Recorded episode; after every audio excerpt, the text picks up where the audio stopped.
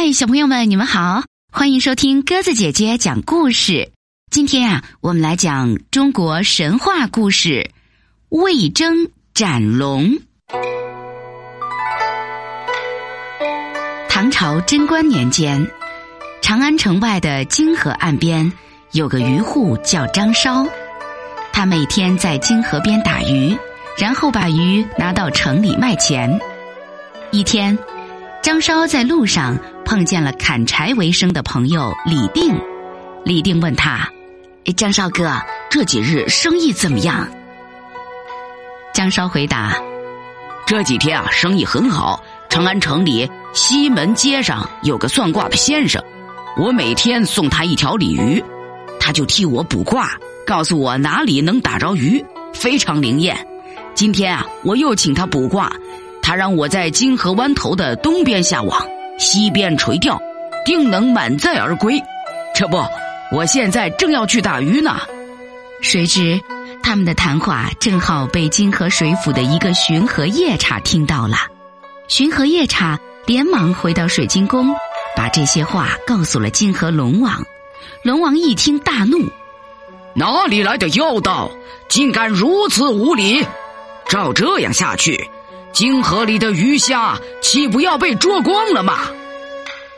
说着，他就要拿着宝剑去长安城找那个算卦先生算账。这时，龙王的一个水臣奏道：“大王此去必然会兴师动众，惊动百姓，这样会得罪上界。大王不如变身成一个秀士，去那里访问真假，然后再算账不迟。”龙王听从了建议，于是变身成了一个秀士，来到长安城西门街，找到了那个算命先生。只见挂摊前竖着一面招牌，上面写着“神卦先生袁守诚”。秀士见了，冷笑一声，来到挂摊前。袁守诚见来了主顾，连忙起身问道：“不知先生想算什么呀？”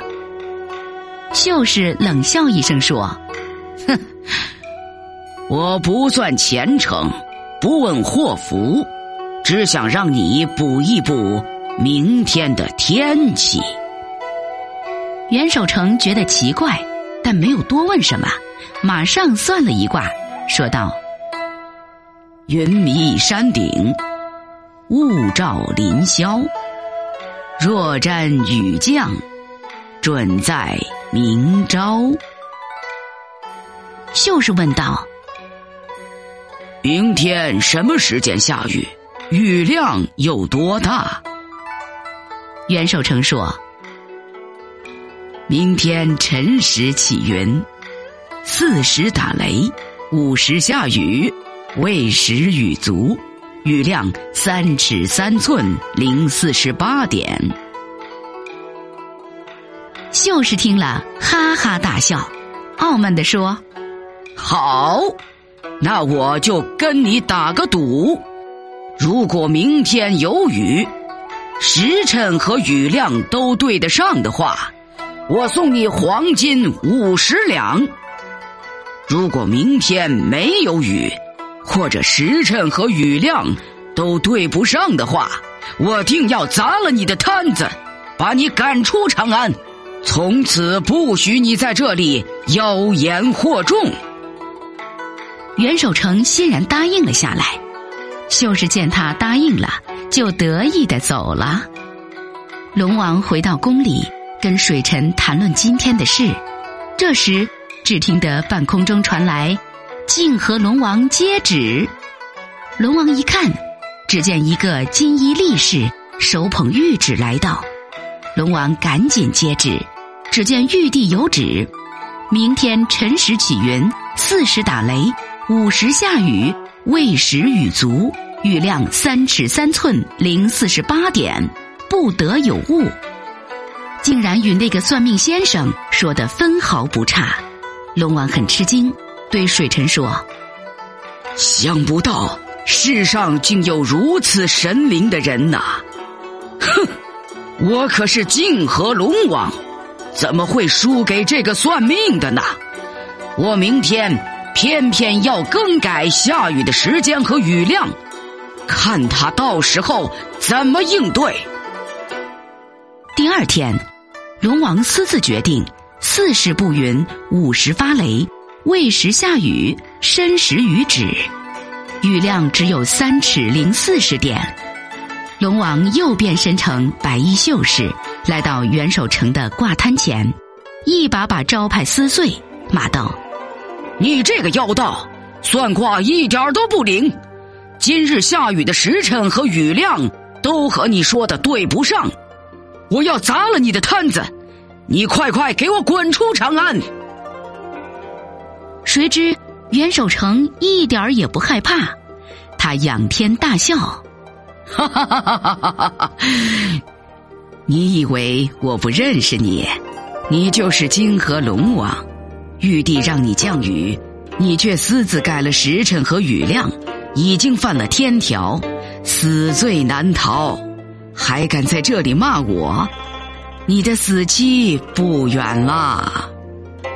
龙王听说后，吓得心惊胆战，连忙跪下求饶。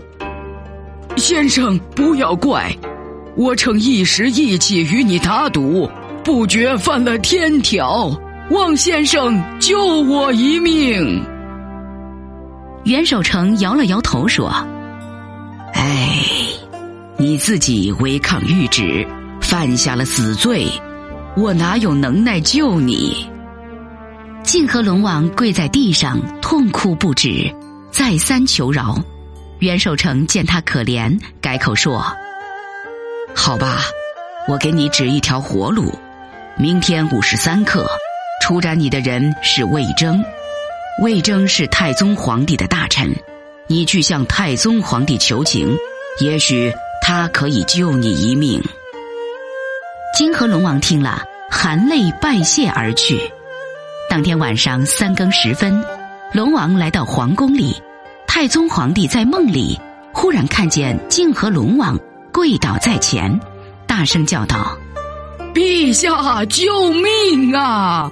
我乃泾河老龙，犯下了天条，明日由魏征处斩，望陛下救我。”唐太宗动了怜悯之心，说：“既然是魏征出斩。”朕可以救你。龙王听了，叩谢而去。唐太宗梦醒后，对这件事念念不忘。早晨上朝，文武大臣们都到齐了，唯独魏征没有来。退朝后，唐太宗命人宣魏征觐见。魏征这天本来要上朝，却接到一道谕旨，命他午时三刻梦中斩龙，所以。今天没有去上朝，这时忽然听说太宗宣鉴，只得进宫。唐太宗让魏征进入后殿，陪他一起下棋。下到午时三刻，魏征不觉趴在棋盘上睡着了。唐太宗见魏征每天为国事操劳，这么辛苦，就不忍心叫醒他。没过多久，魏征醒来了，连忙向唐太宗谢罪。正在这时，只听得殿外有人大声叫喊。只见大将军秦叔宝和尉迟敬德手里捧着一个血淋淋的龙头，奏道：“刚才在长安城的一个十字街头，从空中掉下一颗龙头。”唐太宗见了，非常吃惊。这时，魏征奏道：“陛下，这龙头是我刚才在梦里斩下的。”唐太宗大惊，问道：“你刚才睡着了一小会儿，又不见你动手，如何斩了这龙头？”于是魏征将事情的前因后果说了出来，大家听了都觉得这件事很神奇。好了，小朋友们，故事讲完了，感谢你的收听。如果喜欢鸽子姐姐讲的故事。就在我们的故事下方写下留言吧，也希望你将我们的故事分享给更多的好朋友一起来听吧。明天我们再见喽，晚安。